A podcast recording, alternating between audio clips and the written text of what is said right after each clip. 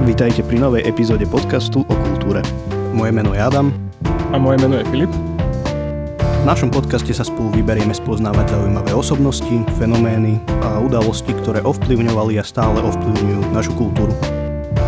Dnes si vysvetlíme princíp a fungovanie komerčných a verejnoprávnych rádií na Slovensku. Tak na začiatok by si nám mohol teda povedať alebo nejakým spôsobom vysvetliť, čo vlastne znamená rádio v dnešnej dobe? Tak e, v dnešnej dobe teda na Slovensku sa môžeme baviť o rádiách komerčných alebo verejnoprávnych. Keď sa povie komerčné rádio, tak komerčné je také, ktoré vysiela teda najväčšie, najväčšie hudobné hity, najaktuálnejšie spravodajstvo a dopravný servis.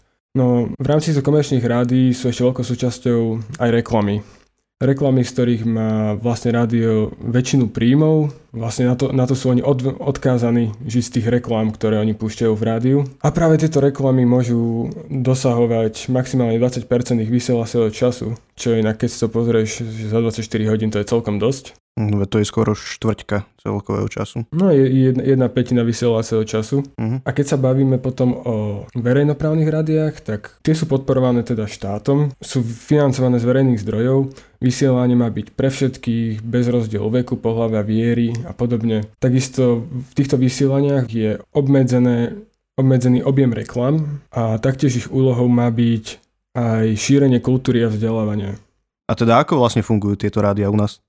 No vlastne každé rádio, keďže začína, tak uh, musí si vlastne vymyslieť, alebo nie vymyslieť, ale musí pracovať v určitom formáte, ktoré si, sám, ktoré si samo vyberie. Takýchto formátov máme viacero, či cez, cez hudbu pre dospelých, teda Adult Contemporary, alebo cez European Hit Radio, čo je teda európska populárna hudba, alebo vlastne celosvetová hudba. Tým, toto rieši každé rádio teda pri začiatku. Vyberá si ten formát, akým bude fungovať. A už potom na základe toho vlastne oni riešia tie svoje playlisty, to, čo budú, to, čo budú hrávať. Tieto playlisty sa vlastne nakupujú väčšinou v takých balíkoch, že napríklad na nejaké 3 mesiace si zakúpia balík piesni od nejakého zahraničného dodávateľa a keď sa jedná o Slovensko, tak v rámci toho kúpia ešte aj nejaký menší balík práve so slovenskými hitmi. Týmto si oni vytvárajú práve takú svoju hudobnú knižnicu, taký archív, ktorý, z ktorého môžu vlastne tie veci potom na novo vyberať, keď je o ne záujem, alebo proste zapadnú prachom. A to je len nejako časovo obmedzené tieto balíky, alebo raz to kúpi a má to navždy, to rádio? Oni vlastne kúpia práva na tie, na tie piesne a tým pádom im zostávajú navždy, lebo majú na to tú licenciu. Kúpili si tie autorské práva a na tú licenciu, ktoré rádio má, ktorú musí mať, tak vlastne na tú licenciu platia tie práva. Ale aby vlastne tieto rádia ešte mohli vôbec púšťať piesne s autorskými právami, tak oni sami si musia, oni sami musia zaplatiť tzv. paušálnu sumu, ktorá to sa platí štátu a to im vlastne umožňuje práve prehrávať tie licencované veci. Uh-huh. To je teda jeden zo spôsobov, ako sa teda rádiak dostávajú k hudbe, ktorú púšťajú. Potom ešte pre, čo sa týka menších rádií, tak tie si častokrát nemôžu dovoliť tieto balíky kupovať, tak v takých prípadoch oni fungujú spôsobom, že im tam ľudia sami posielajú svoje veci, či im tam pošlú celý album alebo iba single, ale oni sú vlastne ochotní tieto veci púšťať, lebo nemajú čo iné, ale chcú fungovať, chcú podporovať. Napríklad verejnoprávne rádia, ako je u nás Slovenský rozhlas, a tu by som lepšie asi zasiahol priamo ku rádiu FM. Oni majú aj nejaký balík, s ktorým pracujú, ale taktiež sú veľmi ochotní aj podporovať mladých umelcov, že keď im buď oni pošlú nahrávku, alebo že, že ich nájdú, tak oni ich sami oslovia, či môžu ich nahrávku použiť. Čo sa týka nejakej snahy dostať sa do, do väčšieho rádia, do nejakého komerčného, ako je napríklad Radio Express alebo Fan Radio, tam je to oveľa ťažšie. Oni si väčšinou sami vybrajú, čo tam pustia. Keď tak, tak nechajú, alebo teda vyskúšajú to pri malých staniciach, že ako napríklad tie skladby uspejú. A podľa toho sa oni potom rozhodujú, že či to oni zahrajú, alebo to nechajú, nechajú tak. Jasné, jasné. Tak odkúkajú od menších staníc, aby neriskovali toľko, hej? Áno, pre, nich, pre nich je to obrovský risk a oni teda fakt nie sú ochotní do toho ísť. Spomenul by som teraz taký vlastne ten prieskum, akým sa dostávajú veci do obehu. Oni si robia také svoje vlastné, vlastné štatistiky, že dávajú na internet možnosť ľuďom vyberať si, čo chcú počuť. Uvedú im nejaké množstvo skladieb, ľudia si to môžu popočúvať, tie nejaké úrivky a ľudia hodnotia, že či to chcú alebo nechcú. Takisto funguje aj tzv. callouty, kedy to podobným spôsobom spravia, že, že do telefónu ti pustia niekoľko ukážok a ten, ten človek, ktorým telefonujú, im teda povie, že áno, toto sa mi páči, nie, toto sa mi nepáči. Mne sa zdá, že som dokonca bol členom takéhoto, takéhoto call-outu, lebo kedysi ešte na strednej škole som vyplňal internetové výskumy a prieskumy a ponúkli mi nejakých 10 eur, že mi zavolajú kvôli niečomu. Uh-huh. A myslím, že to bolo práve toto. Viackrát som tam s nimi volal, ale púšťali mi tam aj nejaké skladby, tak možno to bolo práve to, o čom rozprávaš. Tak, tak toto prebiehalo, že normálne ti teda pustili nejaké úrievky a on si odpovedal, že páči sa mi to, nepáči sa mi to, chcel by som to počuť, nechcel by som to počuť. No mne najprv prišiel e-mail, že či sa mám teda záujem zúčastniť niečoho takého. Uh-huh. Keď, som na, keď som na to odpovedal kladne, tak e, bol dohodnutý čas, kedy mi teda e, volali. A hej, púšťali tam nejaké skladby a ja som mal od 1 do 5 hodnotiť, že ako to na mňa pôsobí sa mi to páči alebo nie. Aj si pamätáš, že koľko tam asi v porovnaní s tými zahraničnými bolo slovenských? Fíha, tak to si vôbec nepamätám. Lebo s touto slovenskou hudbou je to vlastne veľmi zvláštne. Z mojich nejakých zdrojov, z ktorých som čerpal, mi tak vyšlo, že dostať slovenskú hudbu, teda novú slovenskú hudbu do rádia, je takmer nemožné. Tak, aby bola prehrávaná, že v tom prime time, v tých, vysielac- tých hlavných vysielacích časoch rádií. Do, do toho komerčného rádia dostať tú slovenskú vec sa dá jedine, že buď nejako vydavateľstvo zatlačí na rádio, alebo si ťa teda všimne to rádio, ako som vravil, že vedia o tom, že vyšiel nejaký nový single a oni si to neprodpozorujú u tých menších rádií, ako to ľudia počúvajú, koľko to počúvajú a potom sa teda rozhodnú, že či to pustia alebo nie. Ale zo všetkého mi vlastne vychádza, že pre rádia je najvhodnejšie, keď púšťajú iba už staré osvedčené slovenské kapely. Že aj, na, aj napriek tomu, že v tých výskumoch im vychádza, že ľudia nemajú záujem o tú slovenskú hudbu, tu sa dostaneme potom k tým kvotom, že vlastne rádiám sa nepáči, že musia povinne hrať nejaké percento slovenskej hudby. No tak im vlastne vychádza, že ľudia ani nemajú záujem stále počúvať Desmod, Elán, IMT Smile, Smatonovú, ale aj tak sa rádiu viac oplatí pustiť už takúto hudbu, ktorá už tá hrala miliónkrát, ako by mali skúsiť niečo nové. Lebo majú väčšiu šancu, že by na tom prerobili. Hm. To je aj trošku smutné. No je, je to dosť smutné. No, tento, tento zákon o pôvodnej hudbe na Slovensku alebo o pôvodnej tvorbe vlastne prišiel do zákona 1. apríla 2016, odtedy oficiálne platí. Vtedy štát vlastne uzákonil to, že rádia musia púšťať minimálne 20% slovenskej hudby. Už vtedy sa vlastne okolo toho súkromné rádia strhli, že ako môže štát nejakým spôsobom takto niečo prikazovať súkromnej firme. No štát to bral vlastne z toho pohľadu zahraničia. V zahraničí to všade funguje, každý je s tým spokojný. Teda pokiaľ viem, tak v zahraničí dokonca ľudia aj o viac vynáša tým hudobníkom. No ale vlastne aj tak sa nič nezmenilo, zostalo to takto uzakonené a vlastne v dnešnej dobe je to už dokonca 25% čo musia rádia púšťať. Uh-huh. Aká je toho účinnosť, je možno otázkou. Každý na to nadáva. Či, či rádia, či hudobníci, či ľudia z vydavateľstiev. No proste je s tým veľký prúsor, lebo vlastne nikto v tom nevidí nič užitočné. Nových interpretov sa do obehu dostane oveľa menej, rádia sú nutené púšťať oveľa viacej slovenských vecí, ktoré im vychádzajú v tých prieskumoch, že to vlastne nikoho nezaujíma a potom všetci okolo toho s tým majú len opletačky, či už tie vydavateľstva alebo ktokoľvek iný, lebo viacej musia tlačiť tú slovenskú hudbu a je to veľmi ťažko do tých komerčných rádií. Aj, ale on, ono je to akože idea, aj nápad, je to podľa mňa super, len... No nie, nie vždy každý nápad dopadne dobre, ale ja si myslím, že to je on o tom, ako je to na Slovensku celé postavené, lebo v, v zahraničí, napríklad uvedem Francúzsko, kde sú najlepšie platení hudobníci, čo sa týka tantiemov v rámci Európy. Tam majú uzakonených, myslím, že 45% povinného, povinnej domácej tvorby. Skutočnosť je taká, že dokonca rádia púšťajú ešte viac tej, tej pôvodnej tvorby. A má to dopad aj na napríklad na, na predaj nosičov, kapiel alebo iných interpretov. A nielen nosičov, ale celkovo aj nejakého merču a tak. Mm-hmm. Že u, nich je, u nich je potom celkovo veľký dopyt a neviem, či to je ich kultúrou, ich tradíciami, že sa k tej vlastnej hudbe stavajú lepšie, alebo či tie rádia sú u nich ochotnejšie riskovať, alebo či majú len v celku oveľa lepšiu produkciu, ktorou sa neboja ísť von. Ale vlastne vyplýva z toho len to, že v rámci jednej štatistiky z roku 2016, kedy prišiel tento zákon do obehu, bola robená štatistika na tri rádia. To bolo Radio Express, Radio Slovensko a Fan Radio. A skúšali, že koľkokrát aký interpret slovenský bude hrať. Robilo sa to teda 2 dní a za 2 dní sa v rádiu hral 27 krát Desmod, 23 krát Gladiátor, 22 krát Zuzana Smatanová, 22 krát Pán Šbírka, 22 krát IMT Smile a za nimi išli proste Miller, Elan, Hex, Jana Kiršner. Proste veci, ktoré máme všetci plné hlavy. E, ono to bolo v nejakom hlavnom vysielacom čase alebo niekedy večer v noci? Mm, nie, práve že to sa rátalo v čase od 6. do 24. Aha, tak to akože skoro celý deň, he? Áno, skoro, skoro celý deň, okrem úplnej noci, kedy majú rádia takmer no, veľmi nízku počúvanosť. Mhm, jasné.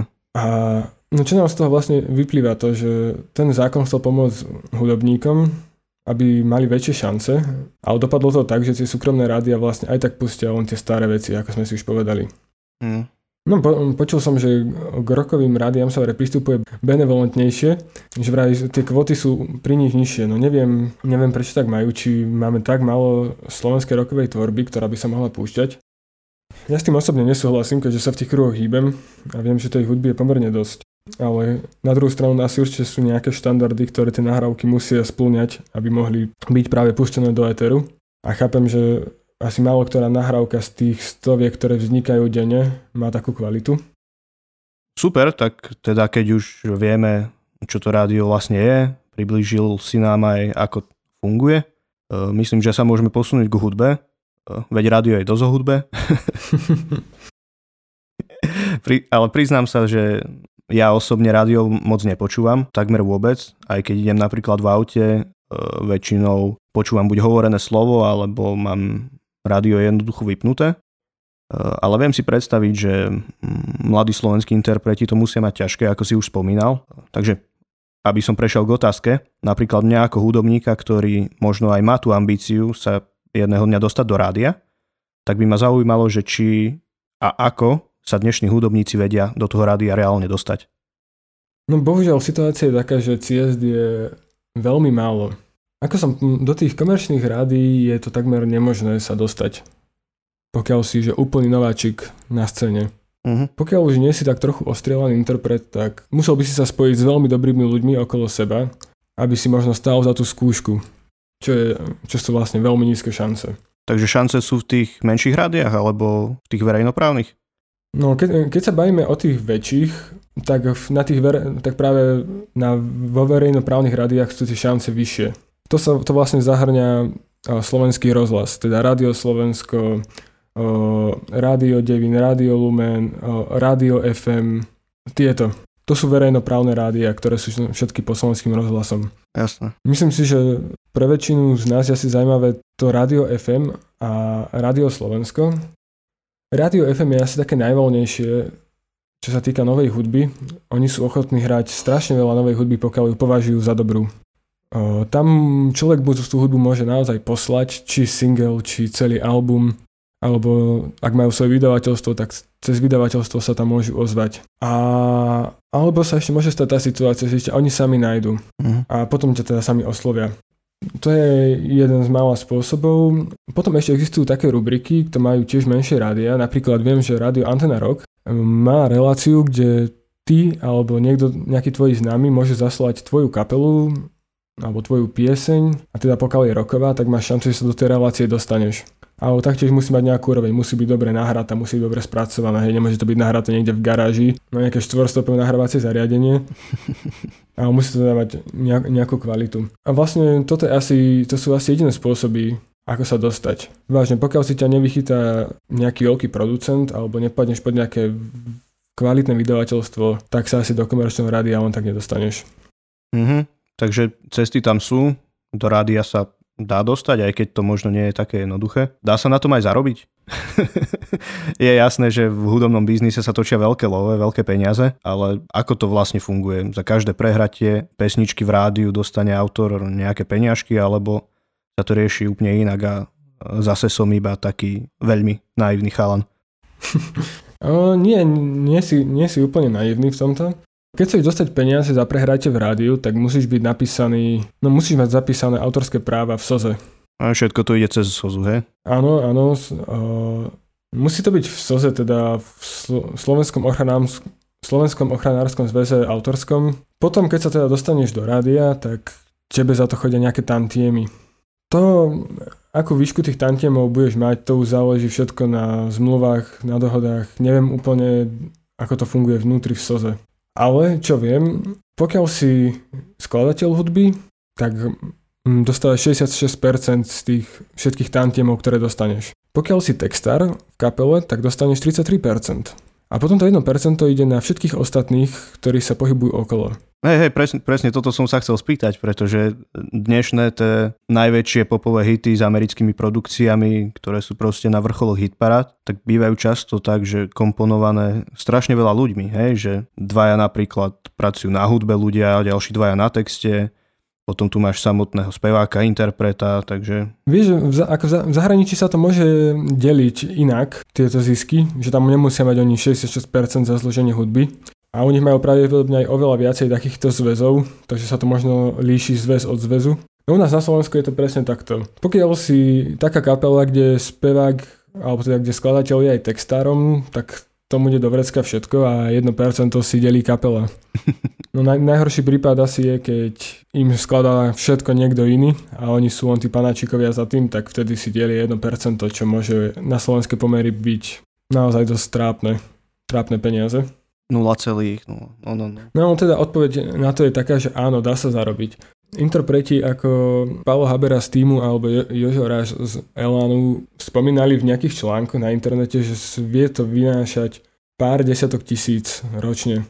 Ale keď si to rozrátaš, že musíš zaplatiť tamto, hento, toto, každému niečo, tak není to zase až tak veľa peňazí. Mm-hmm. No, interpreti aj tak uvádzajú, že vlastne tieto tantemy by ich úplne nedokázali uživiť. Najviac ich aj tak živí koncertovanie. A mňa, mňa by tak zaujímalo, Adam, aký máš ty pohľad na tieto rády? Ako to podľa teba funguje? Ako to na teba vplýva to, ako vidíš tie rádia, ako majú pozíciu v dnešnej dobe? No, podľa mňa, čo sa týka rády, to ide dosť e, do pozadia, lebo teraz tu máme aj internetové rádia, všelijaké podcasty, ako napríklad robíme my. Áno ktoré do určitej miery dokážu podľa mňa nahradiť, ale tak stále to patrí medzi nejaký, medzi mass media, hej. A viem si predstaviť, že mnohí ľudia to dosť využívajú. Ako som už spomínal, ja si, teraz napríklad si neviem spomenúť, kedy som naposledy počúval rádio, hej. Pretože ja mám v aute... V nejakom taxiku možno akurát tak. No, v, tak, v taxiku alebo v supermarkete niekde alebo na podobných miestach. No tak ako som spomínal, že rádio v podstate vôbec nepočúvam. E, neviem si ani spomenúť, kedy som naposledy si zapol rádio. Hej, chápem, že mám vlastne veľmi podobný vzťah k rádiu. Zvykol som občas počúvať v aute a v jedine, kde sa s ním vlastne stretnem je tak, keď, keď sedím niekde možno, že v, že v kaviarni alebo v nejakej krčme. Ale dosť ma to tak zaujímalo, že čo sa tam v tých rádiách deje, ako to približne robia, prečo to robia, ako to robia. A vlastne vyšla mi z toho taká celkom depresia, hlavne ako z pohľadu muzikanta. Ale tak môžeme dúfať, že sa ľudia možno zmenia, keď zmenia tomu prístup, sa možno zmenia aj rádia. No. A možno mám len naivné reči. No dúfam, že to tak bude. Ja som zostal tiež taký smutný. Dobre, takže máš ešte niečo, čo by si chcel dodať, alebo... Asi by som už len povedal, že dajte, dajte znať svojim obľúbeným interpretom a autorom, že ich máte radi. Či, či kúpou singlu, CDčka, knihy, čokoľvek. Podporujte kultúru a bude sa nám tu žiť oveľa lepšie. Ďakujeme, že ste nás vydržali počúvať až do konca. Ak sa vám dnešná epizóda páčila, tak nás môžete sledovať na Facebooku alebo Instagrame. Podcast nájdete na Spotify, YouTube, Apple podcastoch a väčšine známych streamovacích služieb. Počujeme sa opäť o týždeň, tak do počutia. Do počutia.